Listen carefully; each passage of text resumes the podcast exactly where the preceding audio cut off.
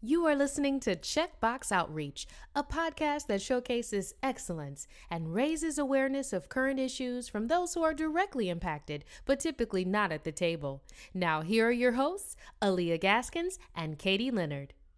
Hi, welcome to Checkbox Outreach. This is Katie. Hey everyone, this is Alyia. And today we are joined by one of my favorite people, Bernadette Onyenaka. And I'm just so excited for this conversation. I feel like every time I talk to Bernadette, I am just challenged to think differently and deeper and motivated to just be unapologetically who I am. And so today we're here to have a conversation on Bernadette's thoughts around mass incarceration and the impact on women and girls. So, welcome to the show. Thank you for having me. So glad to be here today. I'm so hyped. One fellow Jersey girl. I'm just super excited about that. Like, for real, I saw your phone number and I was like, Alyia, where is she from in Jersey? Like, my whole heart exploded. Um, and then on the second front of your work in women's reentry issues and mass incarceration. So that's fully my jam as well. I'm really, really excited for this conversation. So tell us how you got to this point. What has you involved in this space? Where, you know, what what made you so passionate about these issues? Sure. So I want to, I guess, maybe preface by saying, like, I'm not yet involved in this work. Um, I'm currently a graduate student, and my journey into this is deeply like, like grad school is sort of like going to be my springboard into if this. If you care work. about it, you're involved. You're good. Okay. okay. so um, my journey, I guess, first and foremost, first and foremost, is like I'm a black woman. Um, and I, when I when I studied for my first master's, I, I did health promotion, and I, I focused a lot of my work on Black women um, issues that were impacting Black women, from like physical, like you know, obesity and and you know the very stereotypical like public health stuff like obesity, hypertension, and um, diabetes, etc. Um, and then started really transitioning into focusing on sort of the mental mental health issues and sort of social issues that don't get talked about in our community and that was 10 years ago. And then after that after i graduated i did none of i did not work in that space at all. I worked in stuff that was focused on kids. And so it kind of just was laying dormant while i was figuring out my life. Fast forward um, to um, maybe several years ago i was working at the naacp and i was working on this sort of sideline project this sidebar project that my boss and i had been sort of tasked to write this this paper on like specific issues of these really racial specific issues of, of childhood obesity in, in the Black community. And in my research, I stumbled upon this report from, I believe it's the African American Policy Forum, Public Policy Forum that Kimberlé Crenshaw uh, let, leads on Black girls getting pushed out of school.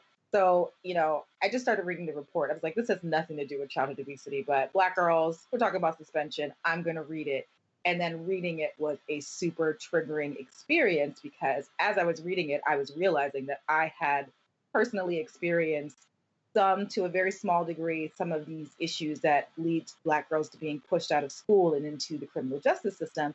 And more more often than not i had witnessed these experiences with my own eyes you know throughout my four years of high school growing up in camden new jersey where I would say 80% of the student body was black and brown, and then the other 20% was like Asian. And all of our teachers, all of our administrators looked like us, and still these issues. Still reading that report was just reading sort of uh, just the laundry list of things I had seen occur in my own high school experience. What were some of the issues that you're speaking about? So this this targeting of black girls and just really focusing on like policing their attitudes and their behaviors. And when they weren't compliant, then they would get kicked out of class, then they would get suspended, or they would be labeled troublesome and put in sp- certain types of classes and be barred from honors classes, et cetera, et cetera. So I don't know personally if the girls that were put out of school or put out of class when I witnessed it myself, or when they were just being sort of um, zeroed in on or targeted by teachers and administrators. I don't know sort of what their path, ha- what happened to them afterwards. I don't know if any of them seriously involved were involved in like criminal, you know, in the criminal justice system or got pushed into it. But reading that report was so just eye opening because it gave language to what my 15 and 16 year old self didn't have language for at the time, where I was like, this feels icky, this feels wrong. And I mean, what 15 year old girl has a good attitude, but why is it always black girls who get singled out being for having a bad attitude and then treated as if they are criminals when really they're just, you know, teenage girls who universally aren't the most pleasant people on the planet. Yeah. Mm. I mean, what's crazy to me is how often this happens, not just in our schools, but like if you think about it, how often does the stereotype of the angry Black woman then prevent many of us from being at the table or being pushed away from the table in our adult lives as well? Mm-hmm. Oh, I'm Yeah. labeled that plenty, or I'm labeled very aggressive. And when I do stand up for myself, I've been called, like, even in the past couple of months, that I'm arrogant. I act like I'm better than everybody else. And I'm like, I was literally just stating facts. Like, I didn't come for you. I wasn't trying to be, oh, look at me. I was literally just talking facts and you didn't like it. So we, all of those microaggressions and stereotypes that we get placed on us every single day are so like hard hitting and we don't even realize it we just internalize it and keep on going Mm-hmm. Exactly. Even though you know we know it's wrong, it's like, what, what, well, what are you going to do? And for Black girls in, in schools in particular, they're so vulnerable. They're so vulnerable. Nobody really listens to them. Nobody acknowledges. So few people fully acknowledge the range of their humanity, and then that extrapolates into adulthood. And if you layer on all of these socioeconomic issues, especially around poverty, if you live in areas of concentrated poverty, if you have such levels of disadvantage and you've grown up in chaos and violence and trauma, you know, layer those experiences onto being Black and female and how the world will interpret your responses to those traumas, to those, to those um, disadvantages. And what you have is, and what you get is what we have, which is this problem of mass incarceration that has not spared uh, women and girls of color and particularly Black and Native and Indigenous women have suffered or have been most heavily targeted by these um, by these issues. Um, and that's not to say that Latina women have not, because they also have. But the numbers, when you look at the numbers for Latin, for Native and Native and Indigenous women specifically, are staggering. And then followed by Black and Latina women, which are also just deeply problematic. Um, and so we've got this massive problem that has we've got this problem of mass incarceration, which is a big problem, but is often centered on men. Those conversations, the discourse, the data, the narratives are so deeply male centric that it overshadows and sort of makes invisible the fact that women are also caught up in this system, that girls are caught up in this system. So oh the Um, whole the whole spectrum for women in this space so is like appalling. So when you look at even how we're socialized to go into caretaking positions that if you have a criminal history you can never go back in to be a daycare provider or a healthcare provider typically. Then the actual services that are offered or the coursework that's offered while you're incarcerated women are now learning HVAC and some of the mechanical and technical stuff, but they weren't. So they were going in and learning sewing and things and creating these skills that would not help them upon reentry. Then when they got out, when you look at that spectrum of the jobs that are available for people with criminal history are typically in the trades. But if you Mhm. have children or you have a family that you need to take care of, that's out for Mhm. you. And then you add, like you talked about a lot, trauma and all of these other factors that tie into that. Women are at such a disadvantage in the criminal justice realm if you're touched at any point along the way. So I'm really glad you're doing this work and being a big advocate for it for sure. Mm-hmm. Bernadette, like as you look through this issue, like what can be done? Like what are the things you're noticing about what we need to do in order to create a system that better supports women and girls from the very beginning, from school to reentry to even preventing, you know, situations where they are touching the criminal justice system? I mean, there's really a society wide issue of addressing poverty.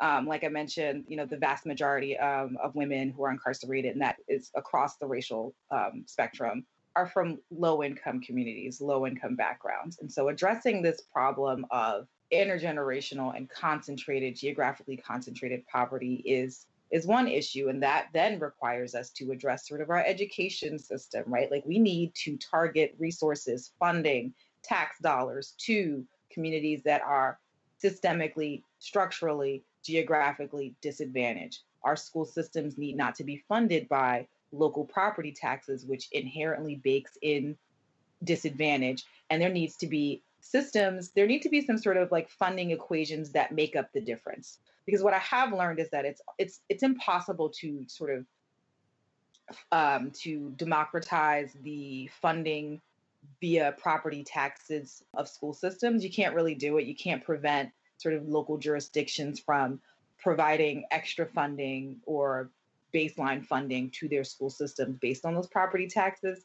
What then needs to happen then is that state and federal governments need to make up the difference so that you don't have, you know, your Camden, New Jersey's where I grew up versus the Cherry Hill, New Jersey's, which was literally 10 minutes down the road from me and had massively different funding structure funding available for the schools and thus spending per pupil investments in teachers investments in books and resources and even the physical schools themselves that were so very so vastly and different it's the same county that's the thing is that cherry hill and like they're literally the same county and so the mm-hmm. resources mm-hmm. should be equitable and they're not and they're not they are not and that so addressing sort of poverty um one through addressing um, our school system, two jobs training.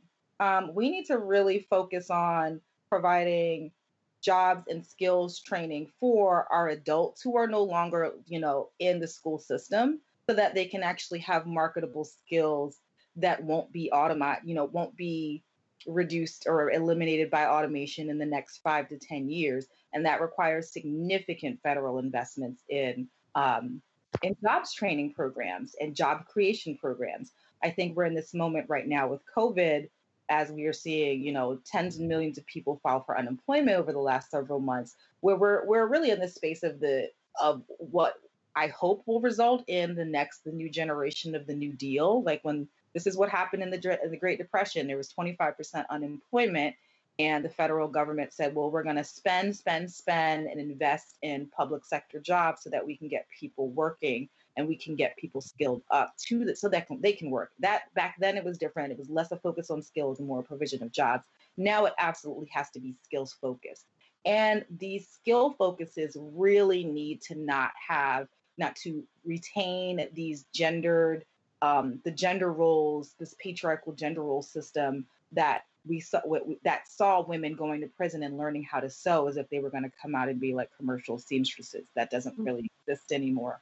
Um, and so providing people with skills that are useful, marketable, going to get you good paying jobs and can't be automated away, and not sort of delineating who gets access to these skills training based on gender, race, and geography. So, Bernadette, I want to stay there for a minute. Like, how do we ensure? So, if we have these resources coming out, the federal government or our state governments, they're spending, and let's say we're successful in getting new money for schools or new money to um, advance anti poverty initiatives. Like, mm-hmm. how do we ensure that there's a focus on women and girls? Like, what questions should decision makers be asking? What data should they be looking at? Like, how do we actually get resources targeted to this very population?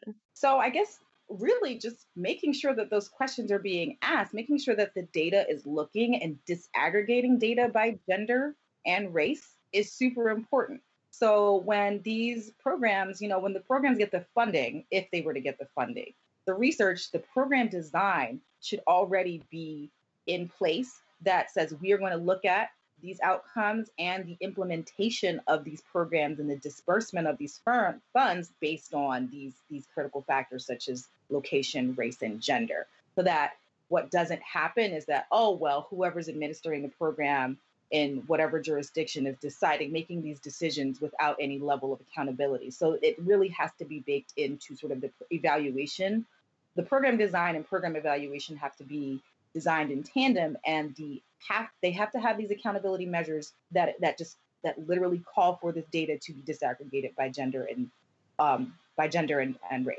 So, so, that for the listeners that don't know what you mean by program design what it, what are you saying when you say program design?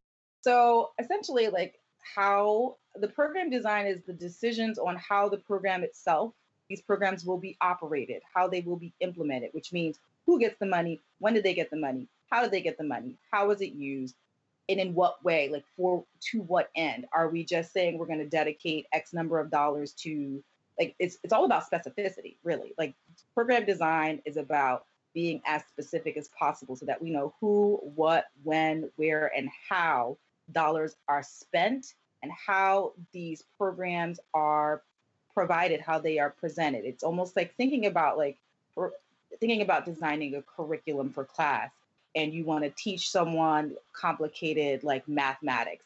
What are the steps to get from one plus one equals two to advanced algebraic calculations?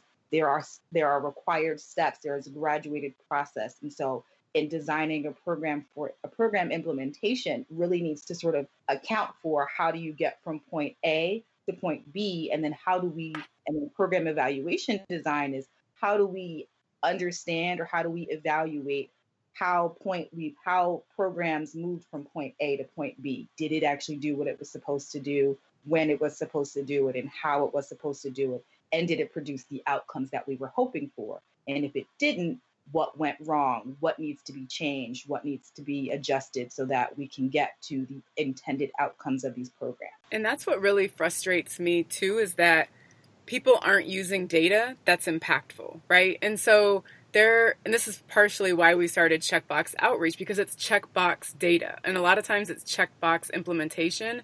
And in doing that, we just create this revolving door of problems and it's a cycle. And I have my issues with some groups that use that revolving door for their numbers and for grants and everything else, and they're not really solving the real problem. Like, my whole take on a lot of nonprofits is that they should have a 10 year plan that puts themselves out of work. Like, they should be solving the problem so they don't, they're not needed after 10 years.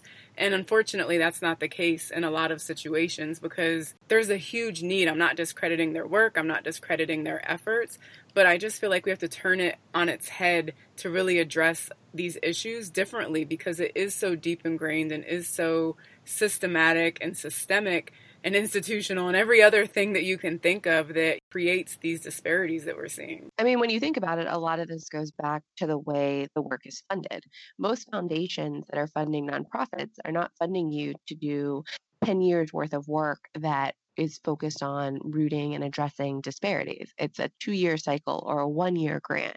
And we know it took way longer to get these disparities in place, and it's going to take way longer to address them, but that's not the way the funding's set up. Even if we go back to the example Bernadette provided about funding for schools and thinking about it from property taxes or income taxes, most of our local governments, their tax base due to COVID 19 is going to be decimated.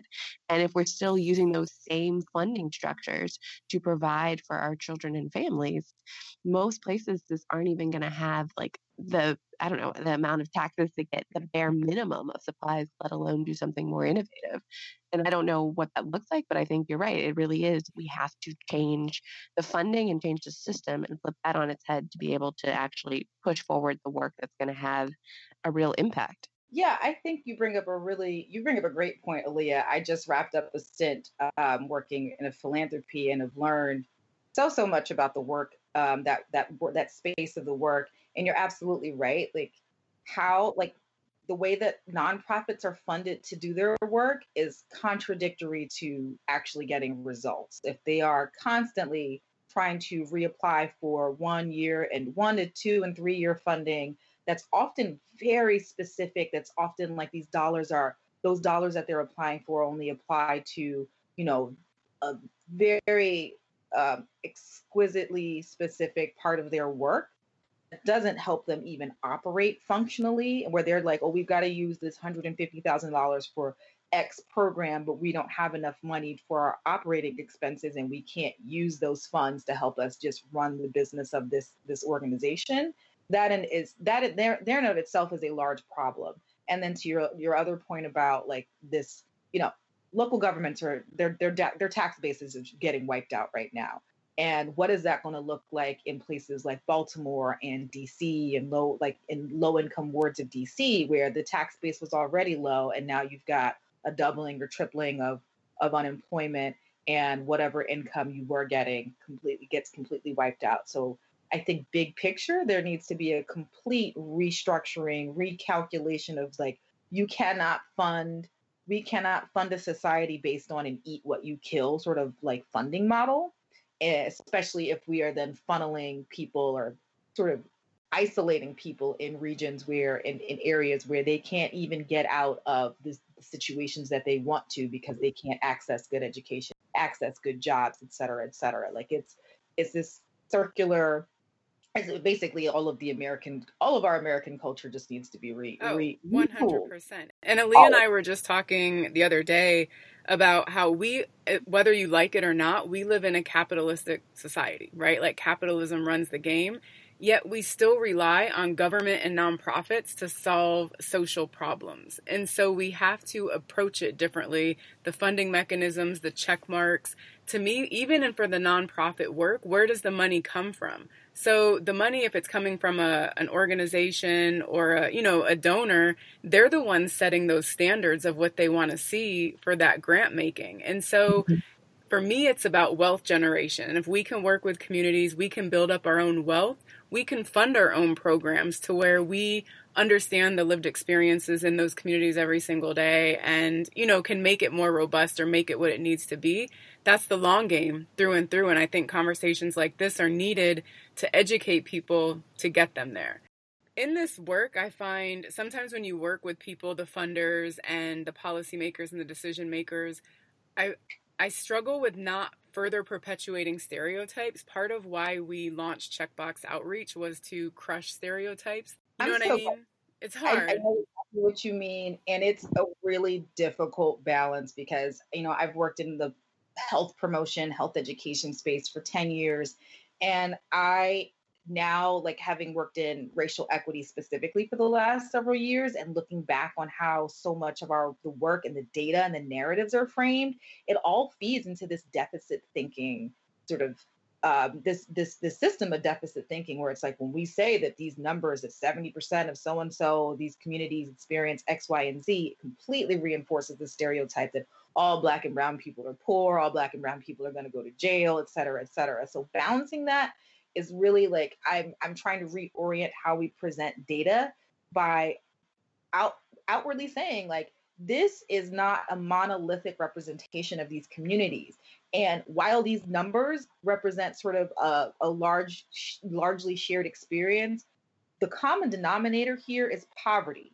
So I don't like, I try to explicitly point out that it's not about the people, it is about the poverty. It is about their circumstances and that understanding that the poverty is poverty is a central root cause and it's not that people are deficient in any way it is it is a deficiency of our society and how we view and value people that is the problem um, to sort of help combat that but it is it's it's it's a it's a tension because on, on one hand you're trying to really communicate that this is a serious problem that this is impacting a lot of people and ultimately um, but at the same time not feed into this stereotype that you know or, or preconceived notions that well then it's something obviously is just wrong with those people because you know those other communities you know these communities in suburbia are obviously just you know doing just fine and i think then you get on that whole please don't get me started and let's not talk right. about historical issues and then you right. an angry black woman like right. oh girl. i mean i i was i wear it proudly it's just like yes i am angry and you should be too yeah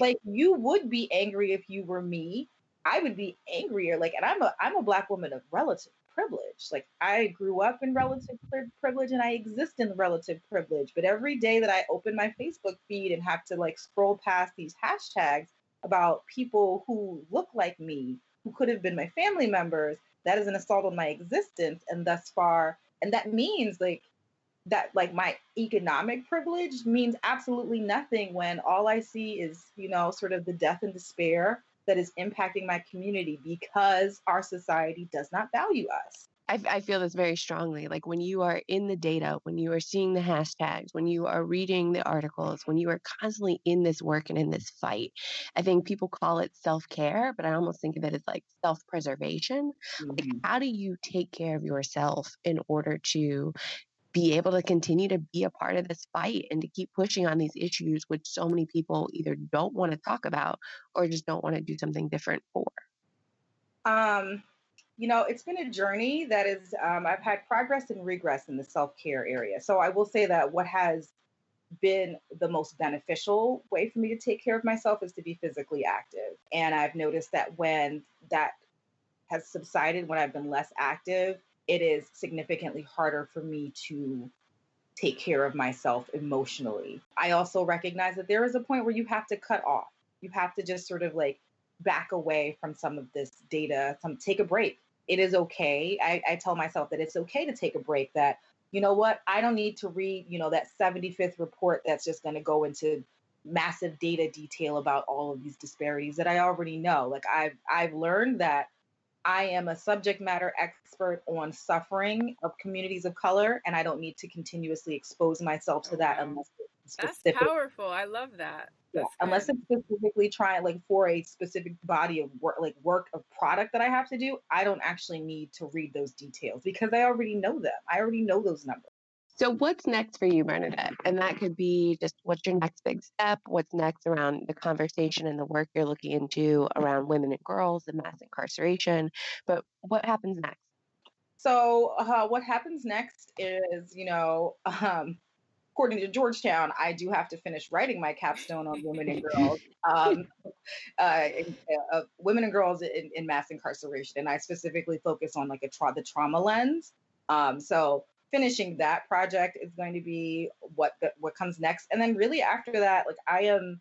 I am notoriously not a planner. I am like averse to it. I, I I'm not that person. So I am really excited about what potential opportunity could be out there um, because I'm, I'm, at Georgetown. I've been in conversations with folks at the uh, Center for Juvenile Justice, and I also am consulting, doing some consulting work on racial equity, and at some point would like to branch that work specifically into this space. But since I'm still like in the learning space, I'm still in grad school, I'm still writing and learning about that. For me, I'm really just like what really I'm focused on, focusing on for next is just deepening my subject matter expertise, especially around sort of the these solutions to the problem. Like I can be a problem. Like I think that in this work, we often become problem experts. And as we're trans as, as I'm transitioning to really focusing on being solutions oriented yes. and say it again being, one more time for the people all the way in the back.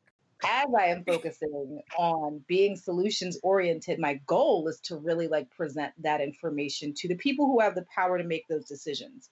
Um, it's taken me a while to figure out sort of my place in the ecosystem of like change, social change, because I'm not a frontline like art organizer, but you know the advocacy space and really sort of speaking truth to power with data, and then pre- providing analysis of solutions that are attainable, that are doable, if only we could muster the political will to then funnel the resources and energy around these issues. Um, I think is going to be is, is sort of my sweet spot. So that essentially like I will continue to I will, you know, essentially become a professional rabble rouser in, in various fronts.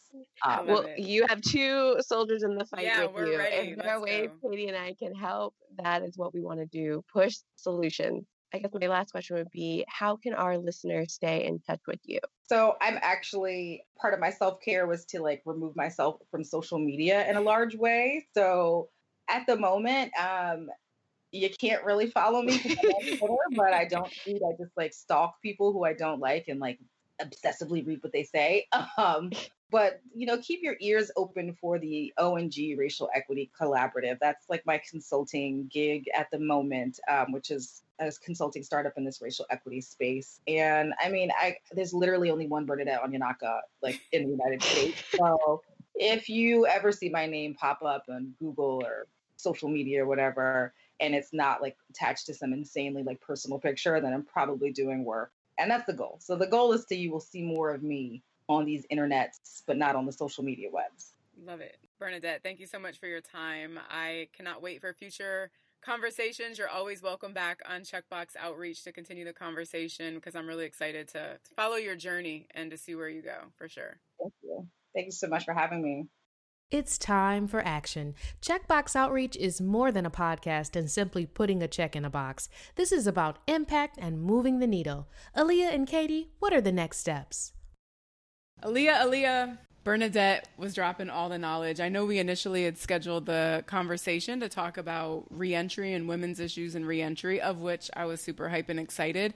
But the conversation just went into so many different important directions and I was just really motivated and I'm motivated right now in making a change and making a difference. Hopefully with Bernadette right next to us. Yay! I was so excited because I was like, yes, I have cool friends too. Everyone on the show is not just Katie's friend. She's super cool. Um, I mean, as a public health person, I feel like I want to geek out because we couldn't talk about the issues of mass incarceration and a criminal justice system without going to the root cause. And I think that's what Bernadette took us to school on, mm-hmm. literally, because we started out talking about schools. Yeah. So when I think about my major takeaways, I was really struck by the conversation around school discipline and how in many cases our young girls especially young black girls are being targeted or criminalized because of their attitudes and different stereotypes are projected onto them at a young age from the angry black woman to being aggressive or arrogant or overconfident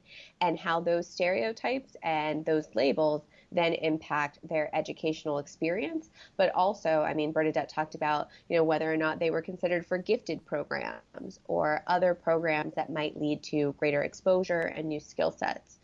And so I think thinking about the linkage between how those labels and stereotypes can then result in a young woman going on a different path that might lead to you know, either dropping out of school or lead to being incarcerated, I think it's really important for us to be paying attention to like what are the environments we're setting up for our young people and how do we improve that. And that's a quick not a quick fix, it's the long game. Everything is the long game, but it's a quick assessment looking at your data when you look at expulsions and who what types of kids are making up that data because it'll be a very telling picture. And I know ACPS, the Alexandria City Public Schools, actually is looking at that and using an equity lens to look at that. And it's something that I had never thought of before, right? And the impacts of expulsions on where do those kids go during yep. the day, right? And then when you talk about criminal activities, teen pregnancy, whatever it might be. Like there's not a lot to do during the day if you're not in school other than criminal activity or possibly becoming a teen parent. So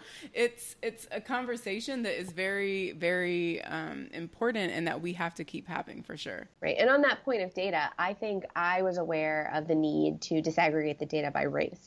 I don't think I've ever l- looked at it from this lens on top of it as gender as well and what's happening to our young girls and young women in our school systems? And then how does that play out in terms of how they're treated in other systems, in the workplace, in you know healthcare and so forth? And how do we need to be having you know gender-based policies that are actually sensitive to the needs of like the female experience in this world? Yeah, for sure. And we're, as a woman or as women, I feel like we're so negatively impacted from birth and how we're socialized and what to expect. We talk about the wage gap, and I am a huge believer that the bulk of the wage gap, when you look at why, I think it's because we don't go into negotiations and we don't go into a job demanding the highest salary men typically do. And so you see these studies of where women and men will apply for the same job, and the women will always, not always, but typically ask for less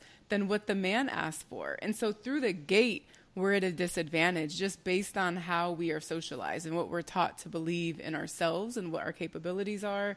And so the emphasis on gender has to be very, very intentional moving forward. Exactly. So that was my takeaway. And I know we could keep going with it, yes. but I want to make sure um, our listeners also hear what resonated with you from the episode. Yeah, the data is very, very important. And it goes back to what we talked about. We have checkbox data that's what people typically do, that then results in checkbox behaviors. And by checkbox data, I mean when we look at programs and we say, oh, it's the number of people served. We this many people came through our door.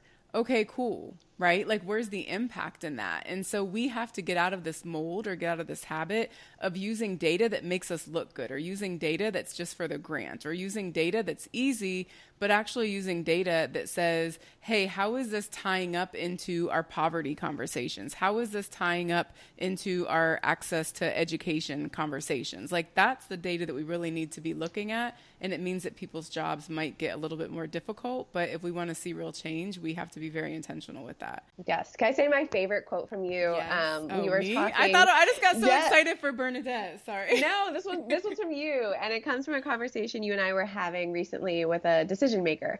And you said, you know, I sit in my apartment, and if 75 Amazon packages were delivered, does that mean I had a successful day because 75 people came through the door?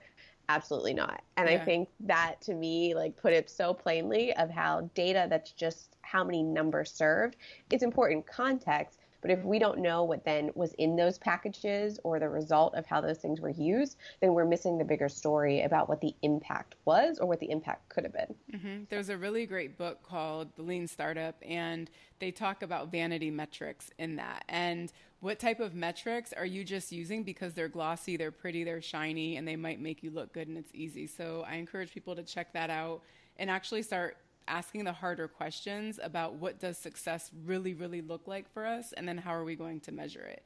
The other, or I guess my takeaways, the first one was really looking at job and skill training. And for me, that's really important and just being an advocate for workforce development. But we have to do it differently. We have to be high impact. Again, use metrics and use data that's going to make a difference, but start thinking about it a little bit differently again and leveraging systems. So if you want to bring people to do job skills training, what childcare services are available in your community so people can actually attend the training and get what they need to out of the training?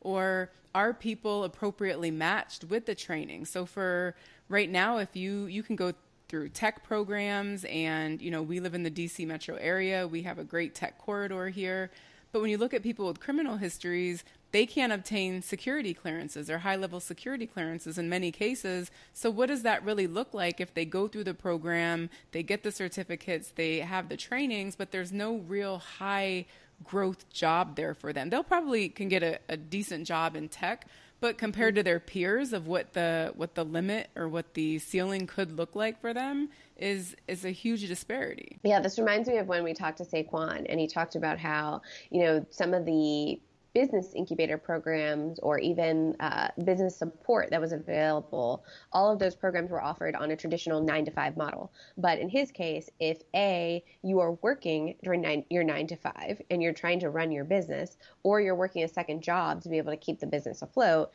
those programs don't work. And so we have to be getting out of our traditional mindsets of like, this is when the program has to happen, this is what it'll cover, to really thinking about where are the entrepreneurs or where are the folks we're trying to reach and what might their schedule be. Why would we have a business program during business hours? Right.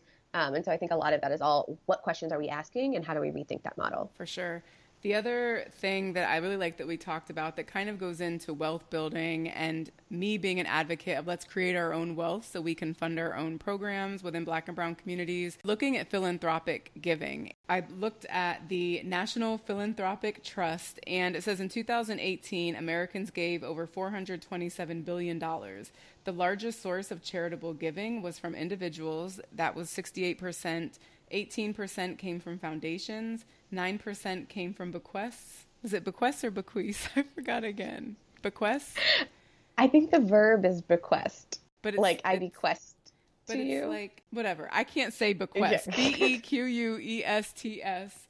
Nine percent of don. they made up nine percent of donations, and then corporations gave five percent. And for more context in this, I encourage people to watch The Patriot Act on Netflix with Hasan Minhaj, and he goes into philanthropic giving. But part of the issue is looking at donor advised funds, and we look at who really wins and who really benefits when you have wealthy people and corporations that can give into a donor advised fund, they get their immediate tax break or their tax benefit.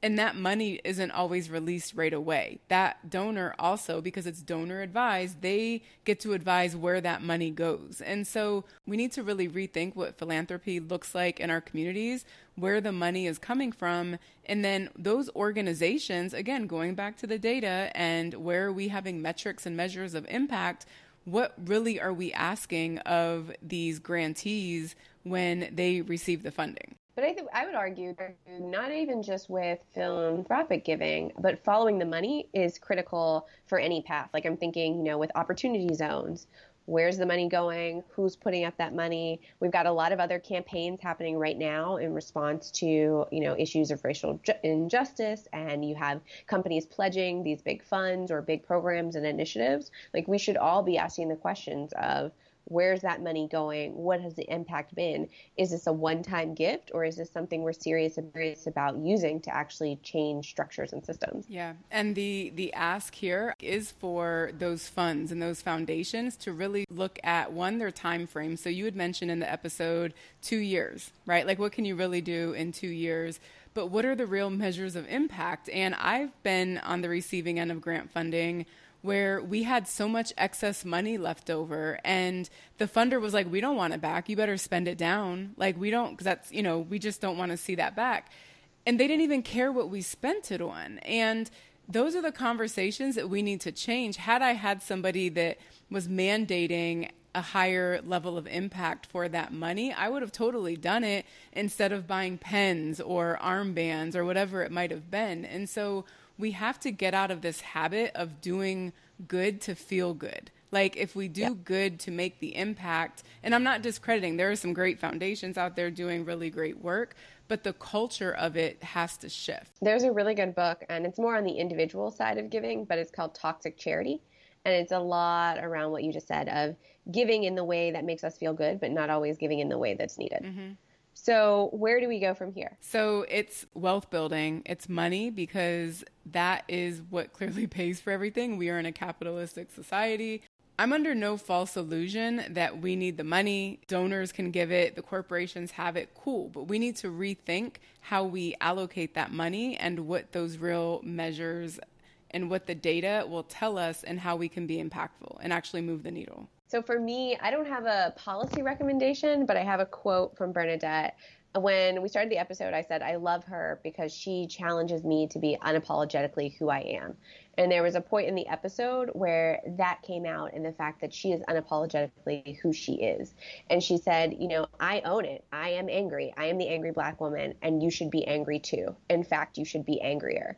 And so I guess my challenge to folks would be like, What is that thing that you are pissed off about? Katie was pissed off and wanted to start a podcast, and here we are today.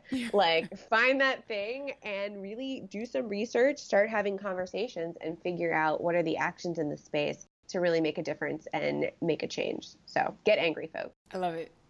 I'm, I'm trying not to be angry. I'm going to be happy. I'm going to be like happy raged, happy enraged. Okay, get angry and channel that into positive action. what is that movie? when they're rainbows and unicorns. they say, "I let my haters be my motivators." That's like the let it be your motivation. All right, thanks, Alyia. Thank you so much for listening to another episode of Checkbox Outreach. Our episodes are available on iTunes, on Spotify, as well as our website. We can also be found on Twitter at Disrupt Outreach.